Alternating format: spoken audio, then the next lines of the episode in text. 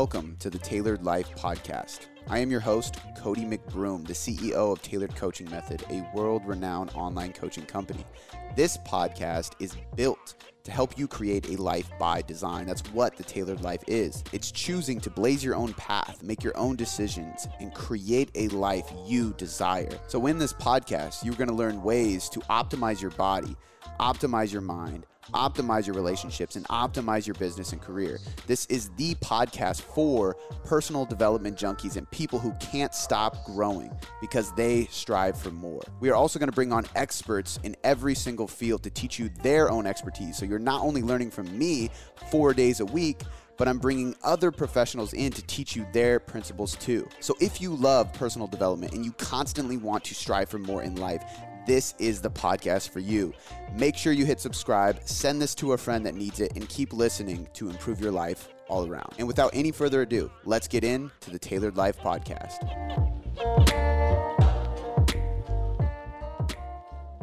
Wow. We just had literally, and I'm not exaggerating when I say this, literally the originator of tracking macros, the original, the OG of flexible dieting, the guy who literally created the dieting style, flexible dieting. He influenced some of the greatest people in the industry, some of the people who popularized reverse dieting and tracking macros, people like Eric Helms and people like Layne Norton, people that all of us know, look to for knowledge and have learned from over the years. Well, Dr. Joe Klemczewski is the original flexible dieting guy. He is the Diet Doc, quite literally. That's his business name. And he's had a massive impact on our industry. And technically, if you are watching this and you track macros or you coach people how to track macros, guess what? It's because of him. He literally started this. So I'm extremely grateful for him. I've been learning from him for years. So I was a little starstruck to be able to have him on. It was really, really cool just to talk to him and dive into some really cool topics. We dived into how high carb, low fat diets are actually more beneficial, study after study after study, than low carb, high fat diets like keto or just low carb in general, which I think you guys are going to find really, really useful and appealing because most people assume insulin's the boogeyman and you can't have too many carbs. Well, false. Study after study shows that high carb approach actually outperform, and it was cool to have him come on and really break that down for us. We talk about like the history of flexible dieting and what flexible dieting actually is and how it should be used, how to combine flexible dieting and intuitive eating together.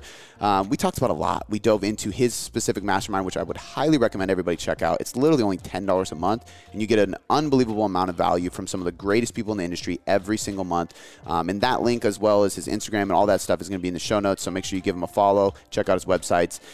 He puts out a lot of good content. He's one of the most trustworthy sources when it comes to nutrition coaching or macro in general.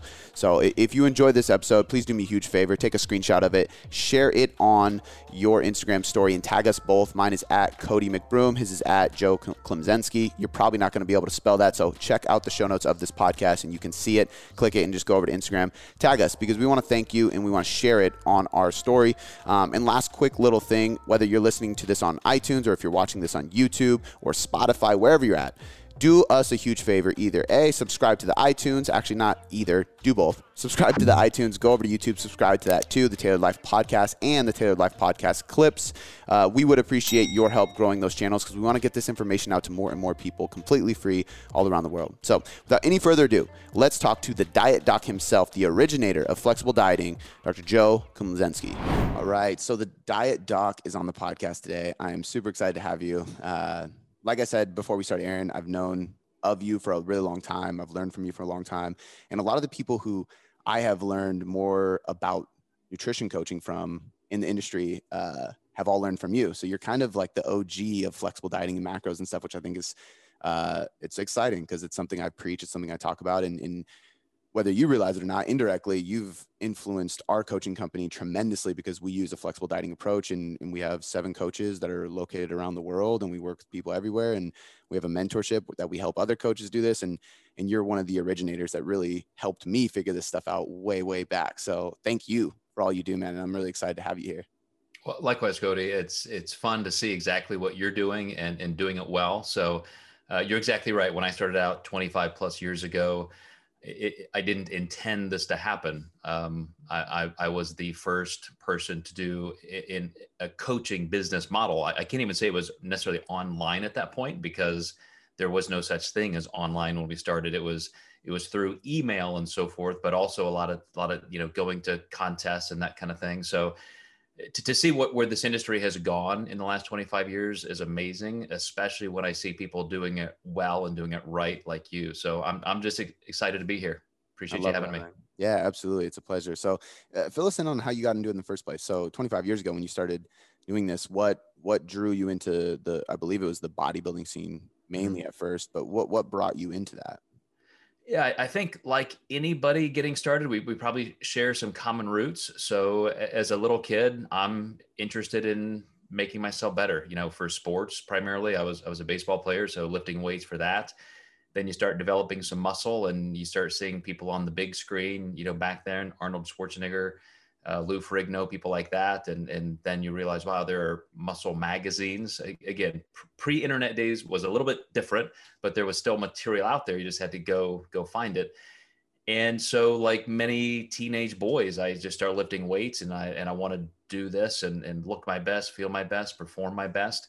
And then when I left home to go into the military, all of organized sports was behind me. But I still had that thread of bodybuilding. I had been subscribing to Muscle and Fitness and Flex magazine since I was 12 years old.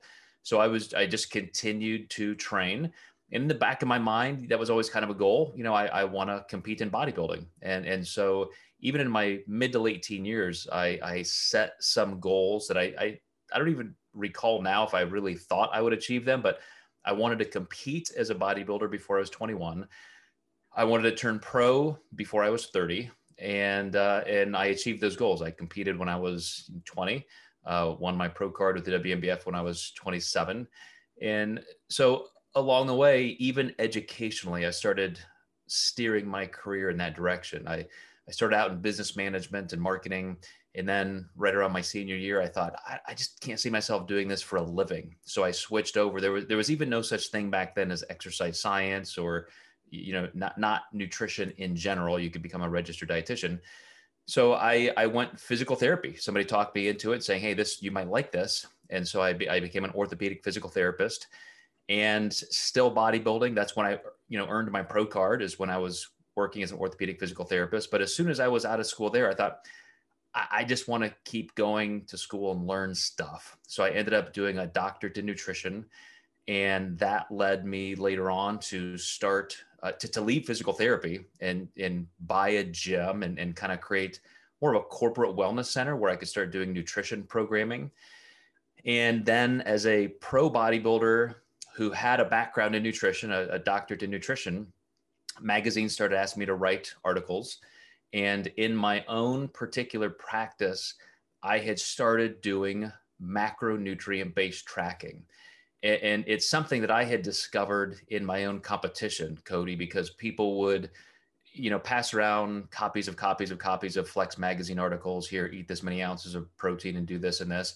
And I, you know, I wanted more flexibility than that. I actually had kind of a bro influence guy in our gym who was, you know, who would help, you know, bodybuilders get ready for contests. He was a competitor himself. And so he was kind of the alpha leader who would tell everybody what to eat. And I would look at these sheets and I would think, well, why, if I can eat these foods, why can't I eat those foods? And they would say, just shut up and eat it. If it's not on the sheet, you can't eat it. So, you know, me being the guy with the nutrition background, I started just breaking these things down into macronutrients. And if they said, eat this, I would just do the math and I would eat what I wanted. So I was already doing flexible dieting. So I started teaching that to my general population clients. And of course it worked because it diffuses that rigidity. It, you know, it allows people to have some flexibility, some social flexibility. We'll get into this later, but it doesn't mean that you just eat anything you want. We still have health values and food-based principles that help us achieve our goals and help us, you know, stay healthy. But there was just that nuance. If I didn't want chicken, I could have turkey. If I didn't want a can of tuna fish, I could have egg whites. If I didn't want rice, I could have potatoes. It's just like that simple. You can just do math. So I started writing about that in some of these magazines. I've written for Muscle Media, Muscle and Fitness, Ironman. I was the science editor for Chalo Publishing that did natural bodybuilding fitness for almost 15 years. So I was constantly under the gun to produce content for these magazines. And one of the things I would talk about was flexibility diet or flexible dieting, macronutrient-based tracking. And so that's where it all started. And then I started working with clients, you know, being the guy writing in these magazines. People started asking me, hey, can you help me? I got a contest coming up. And I would help them a little bit. And then I thought one day, you know, this kind of seems like a business, like maybe I should be charging for this. So I started creating some ads. I still remember, you know, the first little third page ad I put in natural bodybuilding and fitness, because I would trade articles for ad space. And I think, hey, I'm going to try this, you know, Dr. Joe, perfect peaking specialist. And all of a sudden people started hiring me.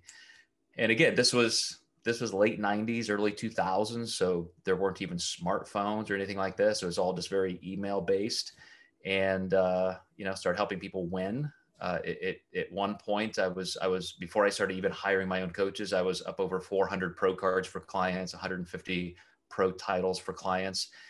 And then of course came the wave of people doing it too. So, the day Layne Norton walked into my office, cause he grew up in Evansville, Indiana, where I'm sitting right now. So 18 years old, he walks into my office and wants me to help him for a bodybuilding contest. And then through this whole process, he decided he wants to do coaching as well. And so I advised him the best path to do this is educationally. So of course he did. He ended up getting a doctorate in nutrition as well. And then he started coaching people, and you know, that was just kind of the tip of the spear. So, you know, the phylogenetic tree, so to speak, of nutrition coaching, you know, started right there and has just broadened out immensely to what it is today. One, you answered like three questions I was going to ask you, and two, I have like five more now that you just went through that.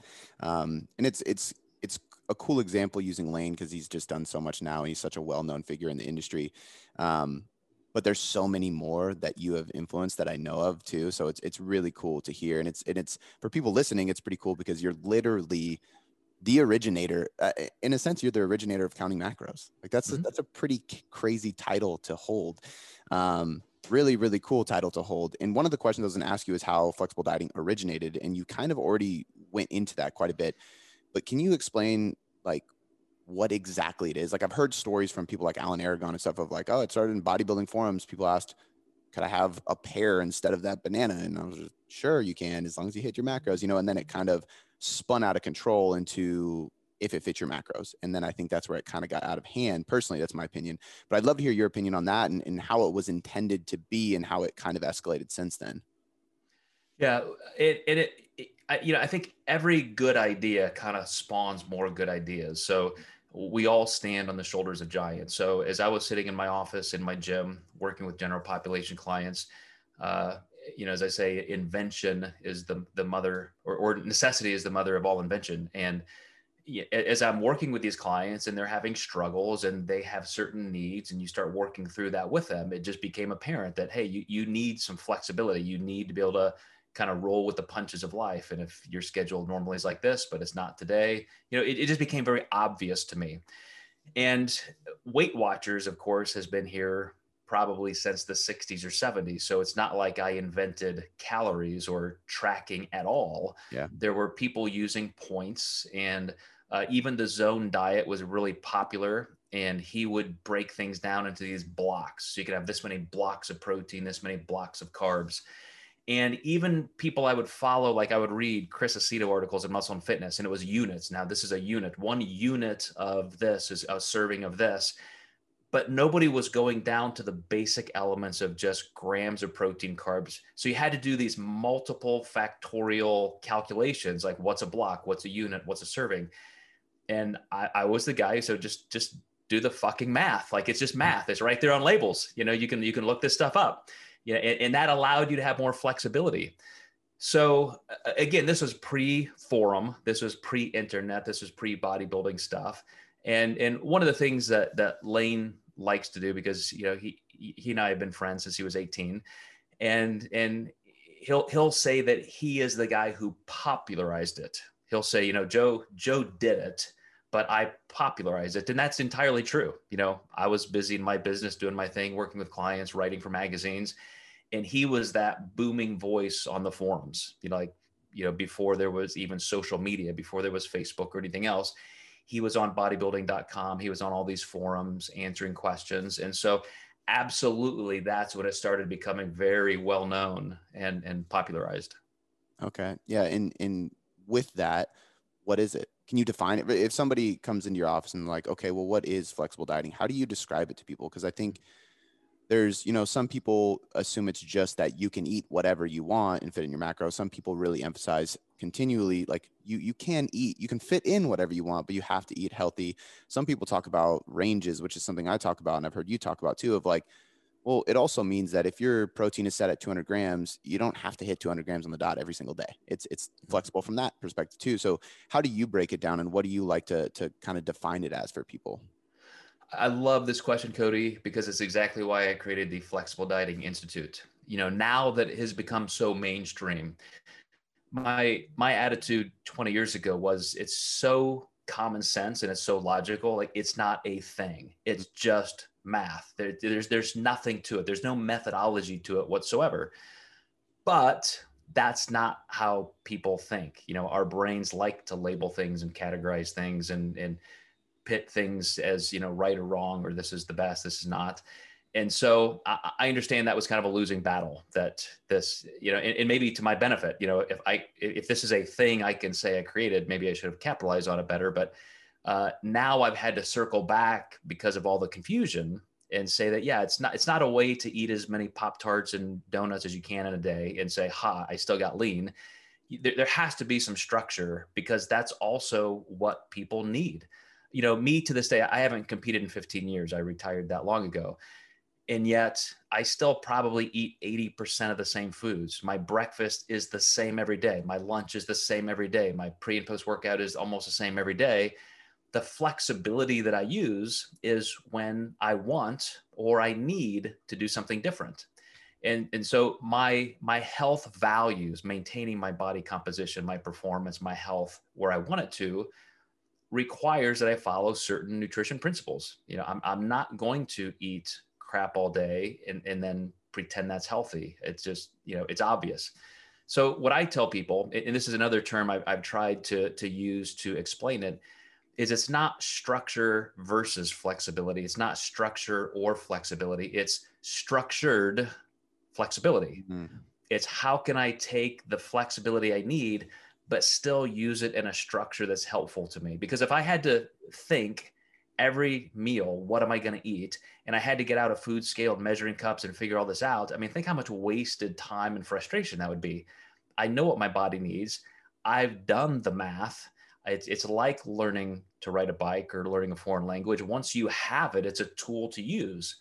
So now I use that tool to reach my goals, and I'm flexible when I want. And so when I teach a new client this, and we have new clients coming in to our company every day, just like you, Cody, you know, we start with those basics. Everybody needs some guidance first. You know, that's when we need the baby steps. So I'll give people a sample meal plan. You know, you tell me the foods you like, you tell me your schedule. I know your goals. So I'm going to look at energy balance calculations and create a macronutrient profile in ranges, as you said. And then I'm going to create a sample meal plan. I'm going to show you how this can work. And if you were to eat this every single day, just as I laid it out, it would be a fine meal plan. It'd work well. But I know you won't, and I know you can't, because every day is not going to be the same. So let's already start to make some changes in this if you want. But then once we get into day 1 and 2 and 3 and 4, let's start practicing where you may want to make some exchanges. And there are even different levels or different ways you can make those exchanges. But, you know, ironically, Cody, if you just start with people and say, hey, here's some numbers, there's this math, go do it.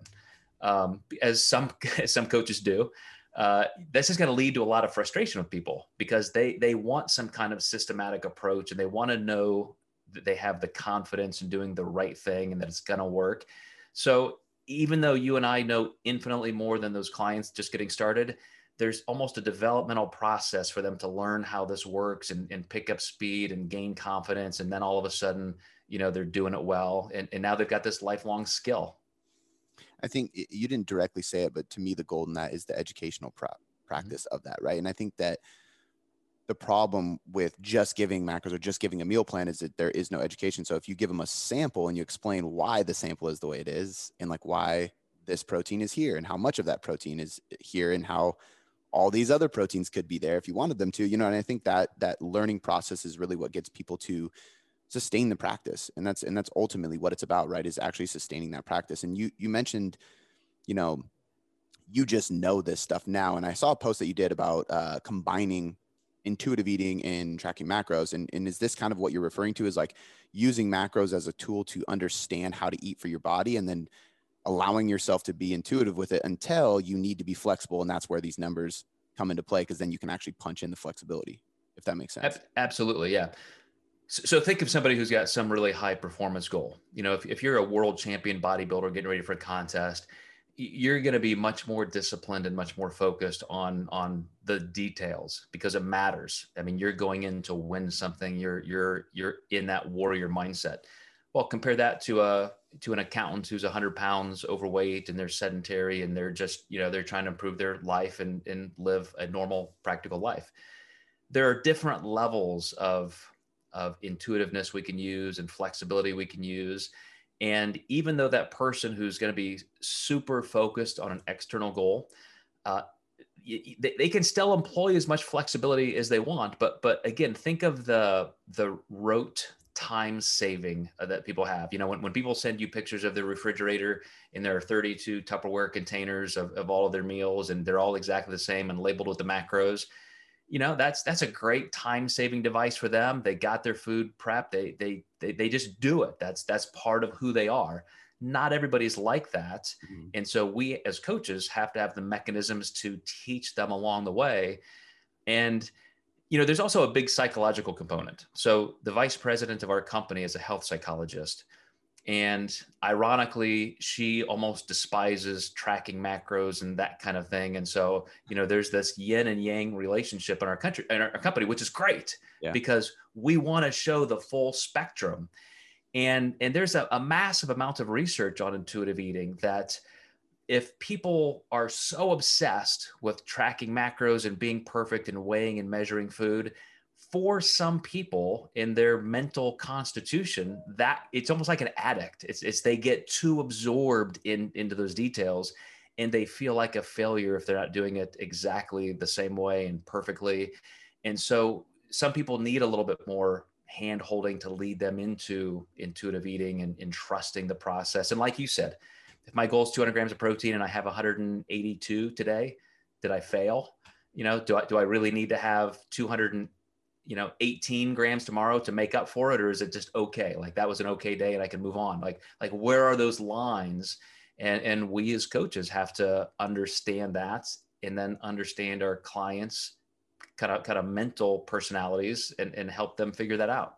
Yeah. I think that's really cool that your guys' team has that yin and yang factor. And, you know, I often tell people like there's always the two different type of clients. Some people you can kind of coach them into macros and it actually removes that OCD behavior. And then some people, it makes it worse and you have to be careful with that. But oftentimes I'll tell people simple stuff like, you know, like an average chicken breast is 26 grams of protein, I believe 4 ounces, right? There's no way for us to know that every single chicken had the same exact fat, muscle, hydration, all that, you know what I mean? There's just no way. So I even tell them like, even if you are spot on perfect, you're actually not, you're still just making a really good estimate and that's great, but it's not perfect. And sometimes that really helps people be like, well, I guess it's pointless to be that neurotic about these numbers, you know? Absolutely. And that is amazing, Cody. I love that example. I'll say the same thing often on the expenditure side. So, okay, you got your nutrition dialed in. It's perfect. Every day is identical. Well, what if you burn 2,200 calories today and only 18 tomorrow? And, you know, because your sleep cycles are different, your training intensity. So there's still so much variability that we're really trying to get in the center of the lane as much as we can with our behavior. And then, you know, there's going to be a little drift here and there, but you're talking about a months long process that is, you know, the averages are what's important. And in my tracking with clients, that's one of the things I try to get them to look at is let's look at your net weekly average of carbohydrate. Let's look at your monthly average. Let's look at what February looked like compared to January. And now we can start getting some data that really matter because, you know, it's not just today. Yeah. Yeah, we do the exact same thing. I'd be curious of your take on this. I've said before, and I don't know if I got this from somebody or if it kind of just came to me, but I've said that maintenance calories, like your maintenance calories, is a range. It's not a set in stone number because of some of the things that you just mentioned. And this is also why, you know, some people will be like, well, I created a 150 calorie deficit and I didn't lose weight. And I'm like, well, you're probably still kind of in that maintenance range. And your body probably adapted and moved a little bit less. Or you just didn't create a big enough deficit, but it kind of struck a chord with some people and they were really confused because their calculation said that their maintenance was 2,198 calories a day, you know? Would you agree with that statement? It's not something that I've heard anybody else really like say or put science behind it. To me, it just made sense intuitively from the research I've read into, but is that something you would agree with or explain to people? Yeah, I think you hit the nail on the head perfectly. And then there are even some sub points to that. So the fact that if you're creating that calorie deficit, you really don't know how much variance is there, even down to the food sources that you mentioned. But then instantly in a calorie deficit, your metabolism does start to downregulate a little bit. It just does. You know, as soon as you're in that calorie deficit, the amount of food that it takes to not lose weight, and then assuming that biological math is going to be exactly linear. And if I get a 500 calorie a day deficit for 7 days, that's a pound of body fat. Well, you're not attributing any attrition to your metabolism, which is going to naturally happen. But then a big, huge hobby horse of a lot of people is NEAT, non-exercise activity thermogenesis. And the fact that as soon as you're in a calorie deficit, you slow down a little bit. You don't get out of your chair quite as often. You don't, you know, move your hands around as much when you're talking like I'm doing right now. You just slow down. And so a lot of coaches now are suggesting or prescribing a certain amount of steps per day, or even little behavioral things. Set your alarm on your phone every hour, get up and walk for 5 minutes. Those are some really cool things. Eric Salazar did this little experiment that I think he actually got published as a study, where he started adding weight to his vest. So as if he lost 5 pounds, he added 5 pounds to his weight vest and would wear that all day long. And so he was making his body start using the same amount of calories. But then, Cody, you get into things like just, you know, accuracy of tracking, how different are your food sources every day. And so, you know, looking at those net weekly and monthly averages are really critical. And then, you know, the biggest, or I should say that the final thing I would say is everybody makes a mistake of assuming that things stay linear. And as you lose 5 pounds, 10 pounds, 20 pounds, your heart rate goes down, your respiration goes down, your muscular system doesn't have as much weight to carry around. And so you become more efficient. Your body's becoming leaner and you require fewer calories. I mean, everybody thinks a charging, raving metabolism is the goal. And if you're healthy and you're lean, you have the world's best metabolism. That's when your metabolism is the lowest, which is a good thing. That's efficiency. That's anti-aging. That means your cells are not, you know, taxed as much, that oxidation down to the cellular level. So your metabolism drops the healthier you are. And if you want it to be higher, you have to work harder. You have to do more frequency or intensity of training to keep that up. So that's another variable that people just don't consider. That's a really good point, because I've heard somebody talk about like, actually, like obese people might have a faster metabolism than you because they have so much weight to be moving around. Hugely. What is your, not necessarily argument, but more of like how you educate people when this idea of like, I can't lose weight because my metabolism is slow, or there's the people, you know, there's two people. There's the people that say like they're spot on 100% tracking and they're in a deficit technically and they're still not losing weight. And then there's the science-based people that are saying you're doing something inaccurately. You're not in a deficit. And sometimes that's very true, but I think the way they're going about it is incorrect because it doesn't teach the person how to fix the problem. It just says like, you're just doing it wrong and then walking away. But how do you explain this to people? Because it's hard to tell people like, hey, you're probably not doing it correctly, because if you're in a deficit, you would lose weight, you know, your metabolism's not broken. Yeah. So the first thing is to understand just the law of continuum. You know, everybody's on this 100% continuum. You can measure everything in a spectrum like that. So if I lose weight easily, and it's pretty simple, I just have to, you know, eat one less donut per day, I'm probably not going to hire a nutrition coach. You know, it's probably not a big deal to me. So we tend to get kind of the hard cases anyway. And metabolism is that continuum.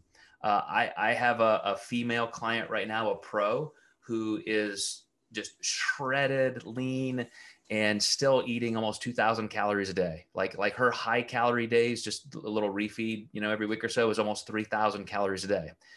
Well, I also have, and yes, so maybe that's kind of the top end of the continuum. I had a male client one time in Australia who could eat almost 10,000 calories a day. But think of all of the people at the other end. I've also had women who had to go down to 800 calories a day because they were obese, sedentary, PCOS, hypothyroid. And so that's just where they had to be. So we have to realize that continuum, first of all, and it's never going to be the same for everybody, but also only 5% of people in our society, at least, have a hypothyroid condition, a metabolic condition. So to say my metabolism is broken or, you know, damaged at some level, it's just not true for 95% of people. And if it is, then you can go take medication. Like there's Synthroid and levothyroxine for that. And you can work with your doctor on that. The biggest issue is truly the semantics and the behavioral aspects. And you know this, Cody, you've been coaching for a long time. So how many clients have you had that didn't have much success? And then they come back to you and say, oh yeah, I wasn't tracking accurately. I was eating like an asshole, like binging and not telling you. And it just like, that happens to me all the time. Yeah. And you've worked your guts out for these people. You're looking at everything like a scientist trying to figure it out. And they were just, you know, to their credit, it's not like they're horrible people. It's the wrong time of their life. Maybe they just didn't understand, you know, the kind of accuracy that was needed, but those are oftentimes the issues. Or you could find that path for them to lose. You know, you would find the right calorie amount. Got it. Yeah. I think it can be kind of frustrating for people, but it's actually surprising how many people I've had. I've even had clients not even hire me again, but email me apologizing. Absolutely. For that, you know, saying that like, actually, I wasn't following it accurately. You mentioned a client going to 800 calories. And I think that's something that's going to kind of perk people's ears because that's a pretty low diet. But the reason I want to talk about that is because, and I don't know if you've heard this before, but there's like these theoretical numbers that people throw out of like, anytime you get a woman below 1200, it's like, that's scary waters. That's an issue. Or for guys, it tends to be 1500. And firstly, I've always wondered, like, where did you get these arbitrary numbers that you just throw out? And secondly, I've had to bring people lower than that to get on stage because that's just what they needed. Trying to explain to people that this isn't necessarily always harmful. It's not going to break their metabolism, anything like that is always kind of a hard bone to pick because it can seem disruptive to bring people so low. But if their goals are extreme, I mean, sometimes that's just the nature of the sport. So I'd just be curious of I guess that whole dilemma or that conversation people, that debate that people have of like going too low in calories and how you approach it and when you think it's necessary and how you get out of that after the fact. Well, you know, I'm gonna go back to your statement about knowledge and education and the fact that there are just some things that you have to know. And going all the way back to the early 1900s, they've done different versions of metabolic cart testing and calorie spectrometry so that they can figure these things out. And the best estimates, the best repeatable studies show that the average adult human male metabolism, basal metabolic rate, is about 1,650 calories. Average female, 1,350. So again, go back to that continuum. That's average. That's baseline 50% yard line. That means 50% are even lower than that. Yeah. And as a basal metabolic rate, of course, we can make it a higher number functionally because they're doing some exercise. They're increasing calorie burning on the expenditure side. But still, there are going to be some people that are that low. And like you mentioned, that's just what it took them in your experience to get there. The problem when people start thinking that this is kind of a contest, like, you know, we need to get your calories up to this level. Yeah. You start doing things. And I can't tell you how many women have come to our company because they had a coach say, we have to build your metabolism up to 3,000 calories a day or 2,500 calories a day. So they're taking these poor young women and making them gain 30, 40, 50 pounds of body fat they didn't want because their coach told them they had to. And it's just ridiculous. I mean, if there's anything negligent and malpractice oriented in our field, it's stuff like that. People that don't have the knowledge, the education, and they're literally harming people. It's just, I don't want to take anybody down to 800 calories a day either. But if that's what it takes because of their circumstances, their genetics, then they can either stay overweight and unhealthy, or they can do what it takes. It's just a spectrum, a continuum. I love that you said that, because it almost does get to a competitive, like a coaching competitive nature of how high can I bring this person's calories? And then it's like, does that person even want to eat that much food? This is just getting ridiculous. Or like they used to have the whole like 5 carb you to death thing where they would just 5 carbs, 5 carbs, 5 carbs. When reverse dieting first started kind of getting popular. And you know, there's like people like, I believe you guys just had Jeff Alberts on your mastermind series. He's been on the podcast too. Somebody I've followed for a long time, but he's a great example. He talks about how low his calories get all the time. Cause he's like, I don't do anything. I sit on my computer all day and then I do a bodybuilding training session and that's about it. Like very rarely am I super active. I don't need a whole lot. And I think it just goes to show that, you know, like even that 800 calorie example, which again is kind of arbitrary because we're just talking in hypothetical generalities, but getting somebody that low, you're getting to a point where you're going beyond physiological homeostasis. Your body doesn't want to get as lean as you need to be to get on stage, you know? So you have to kind of expect to do some things that your body's probably not going to want to do, or push past limits that your body is trying to set for you, which is another hard thing to get through to people. But I think it's really accurate from that standpoint. A direct question for you is for reverse dieting. It's funny. There's so many different things I would love to just get your opinion on just in general, because so many people talk about it, but reverse dieting is one of those ones that's really bounced around a lot, right? When it first started, it was a really, really slow process. And it was, how high can we get your calories while keeping you lean? And then there was these guys that were shredded and they still felt like shit. And then it was like, okay, maybe we're doing this a little too slow. And then they got a little bit more aggressive. And then 3DMJ kind of came out with the recovery diet of like, no, we need an initial jump up in your calories to make you feel better first. And I think obviously it depends on the severity of how lean you got, obviously, but how do you approach reverse dieting and how do you educate your coaches on that? So this will be another really good, like etiology or the genesis of kind of question, because I probably 15 years ago wrote an article series that I broke the phases of dieting into 5 phases.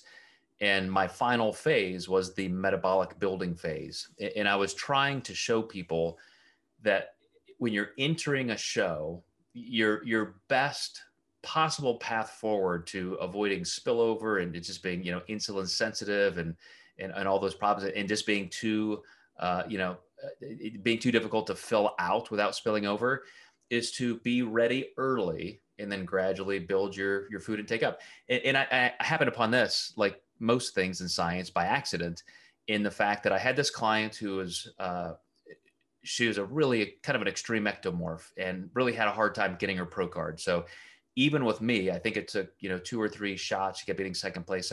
We finally get her pro card. So she's going to do her pro debut. And starting January 1, she's got a spring show. Well, that show I think was canceled for some reason. And so we're delaying till summer. So I had to kind of pull back a little bit. And then there was a family emergency or something. I had to pull back from that. So now we're all the way into the fall. She's been dieting for 7 or 8 months. And I was able to physically see her. I visited her and I saw her working out. And I mean, glute striations, these like feather cross striations in her lower lats. And I just thought, holy shit, we still got 4, 5, 6 weeks before the show. We have to start figuring out how to do this. You're too lean already. Mm-hmm. So I start increasing her food. And it's funny you say the 5 carbs, like really, like 5 carbs is going to do a lot for you. Like you really know, like with all the variation in her day, as we talked about already.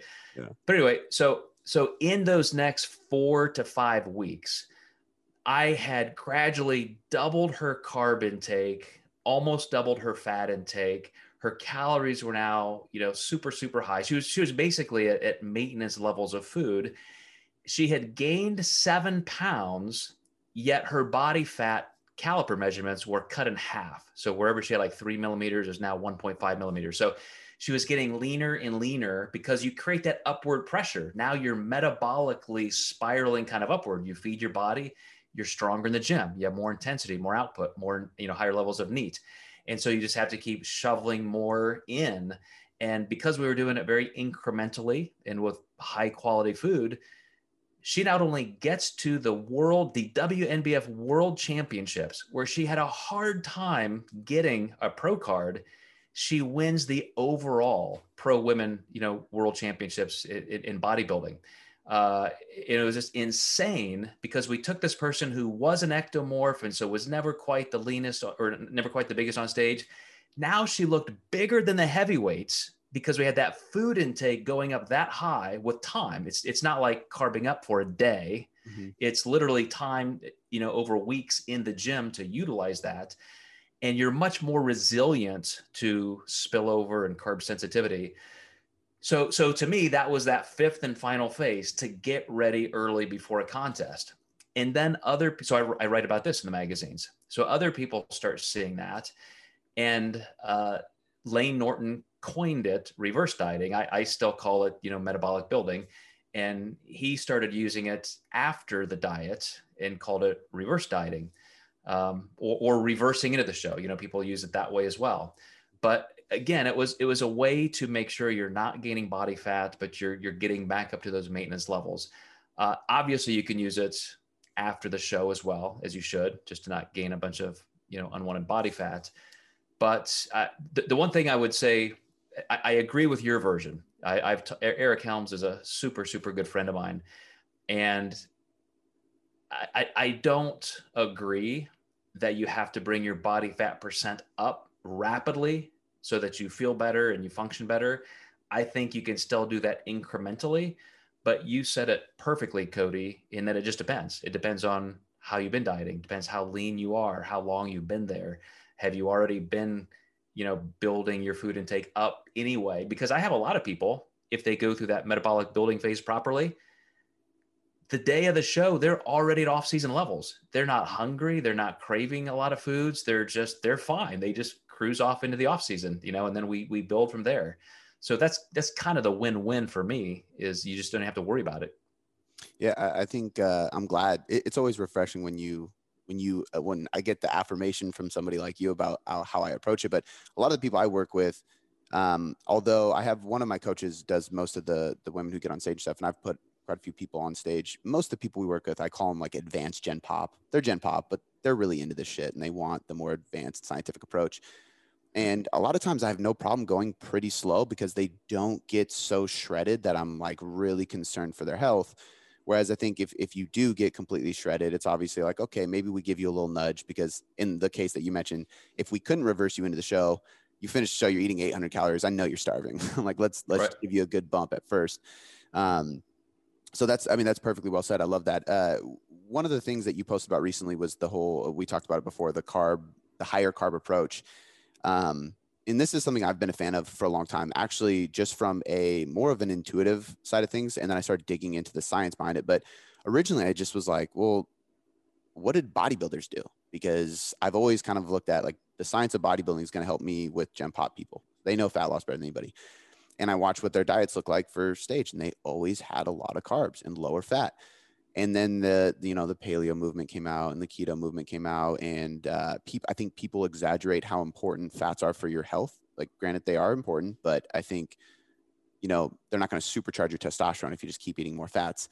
I would love for you to break that down, because I've tried many times on the podcast. I've talked to many clients. I've had great success with people following a lower, not like a scary low, but like a moderately low fat, higher carb approach, and seeing great fat loss results when they come to me saying, I've been trying this low carb thing and it's not working. And I don't know why, because, I'm avoiding insulin kind of spikes. And, break that down for us. Like, what inspired that post and how do you go about it with clients? Yeah.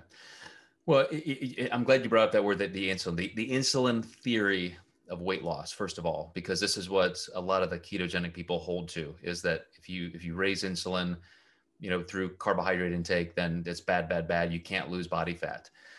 So this one particular study I broke down, I did an open, lecture, anybody could join last week. And I said, okay, let's look at an actual study. Let's look at a metabolic ward study where it's not self-reported. You don't get to go home and eat a bunch of ice cream and then come back and say that you stayed keto. Just give me my paycheck for being a subject in the study. You're literally an inpatient and you can only eat what they feed you.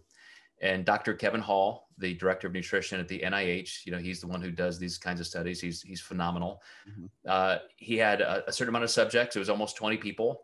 And they would do these studies and flip. And so if you're in the ketogenic group now and you go through the study, you go home for 2 weeks, kind of wash out, you come back, they baseline out your diet. Everybody eats the same for 5 days. And then now you're in the other group. Now you're in the high carb group. And so they got to compare you to you, your performance to your performance, this group to this group in both contexts. And what they found is that in every single inpatient study proves this, Cody, that you will always lose more body fat calorie for calorie in isocaloric study with higher carbs and lower fat instead of higher fat, lower carbs for a multitude of reasons. But number one is your body uses carbs more than anything. I mean, every cell in your body prefers glucose as energy. The Krebs cycle is based on using carbs, you know, to create energy, ATP.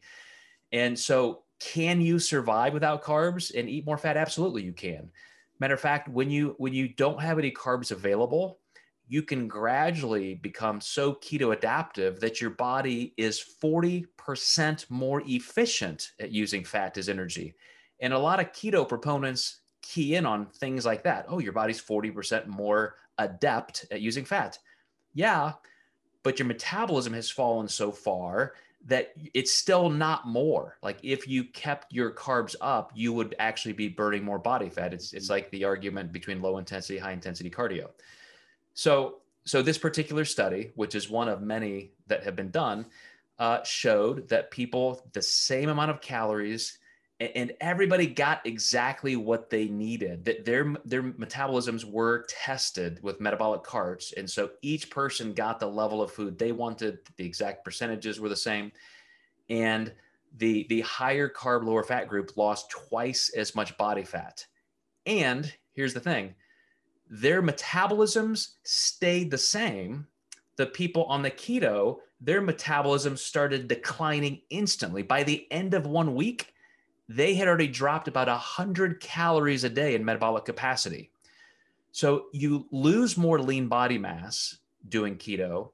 You end up losing metabolic capacity doing keto. Everybody knows you feel like shit. I mean, because your brain can't use, you know, your brain wants glucose. And so there is absolutely no reason. You even mentioned testosterone. Everybody says, because it makes sense, oh, testosterone is a cholesterol-derived hormone, so I got to eat my steak and I'll have more testosterone. The higher fat intake you have, the lower your testosterone. There's just not one single thing that a low-carb diet does better than a higher-carb, low-fat diet. There's just not one. It's so bizarre how this continues to be the craze. Yeah, and you know what's funny too is everything you just said has nothing to do with the fact that carbs are way more likely to help you maintain muscle mass too while you're doing fat. Absolutely. Loss. I mean, they're protein sparing. It's going to help you train harder, obviously. And correct me if I'm wrong, but insulin is an anabolic hormone. That's why drug-using bodybuilders inject insulin in their body. So if insulin makes you obese, I doubt competitive bodybuilders would be injecting it into themselves to get leaner for stage. Well, that's why I said I was happy you used that word even in your question, is because in this study, insulin levels were higher in the carb eating group. They were higher because they were eating carbs. But guess what? They still lost twice as much body fat. So fat loss is not about insulin. It's about total calories, obviously. I mean, that's the biggest duh moment you could have in this conversation. But then if you're going to really compare super, super strict keto versus higher carb diets, absolutely every part of the question comes down to the fact that carbs outperform for what you said. They're more anabolic, they're more metabolic.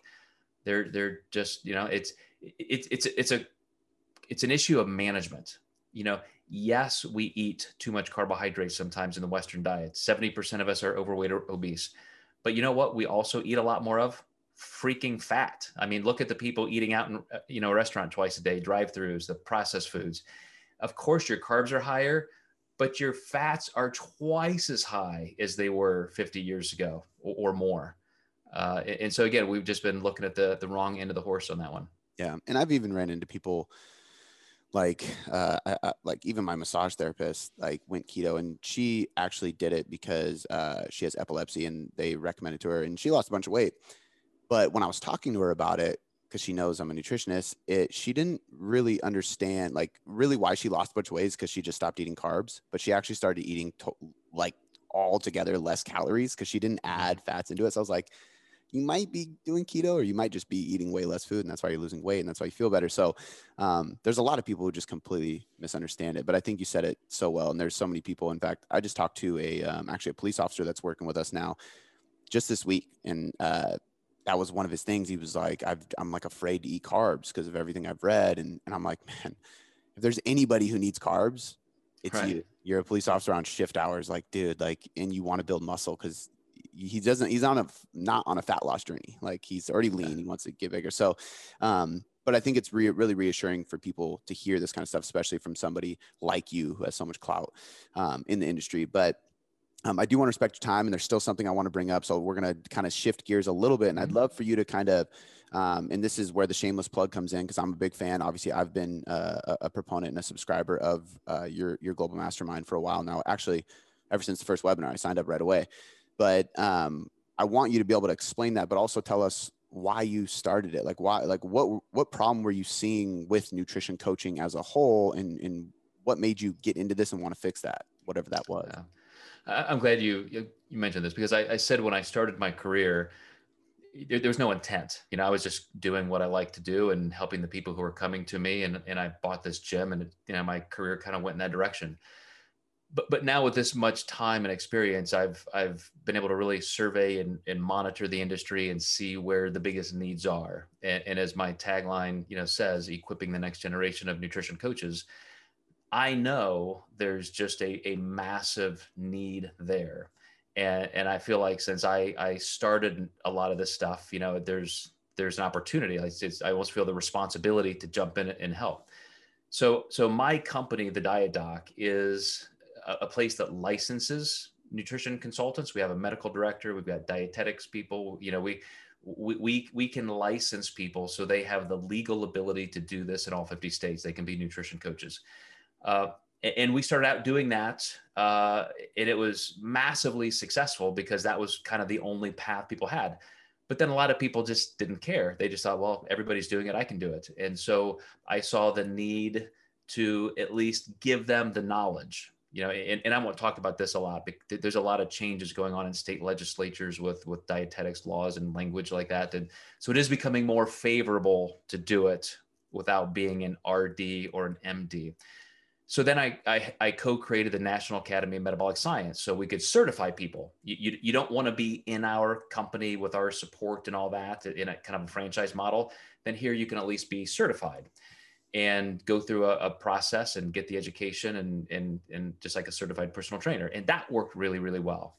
But then there was kind of this little gap in the middle where I saw people who were growing their businesses, and they had the certifications, they had the knowledge, but now there's all this competition and they don't know how to grow a business.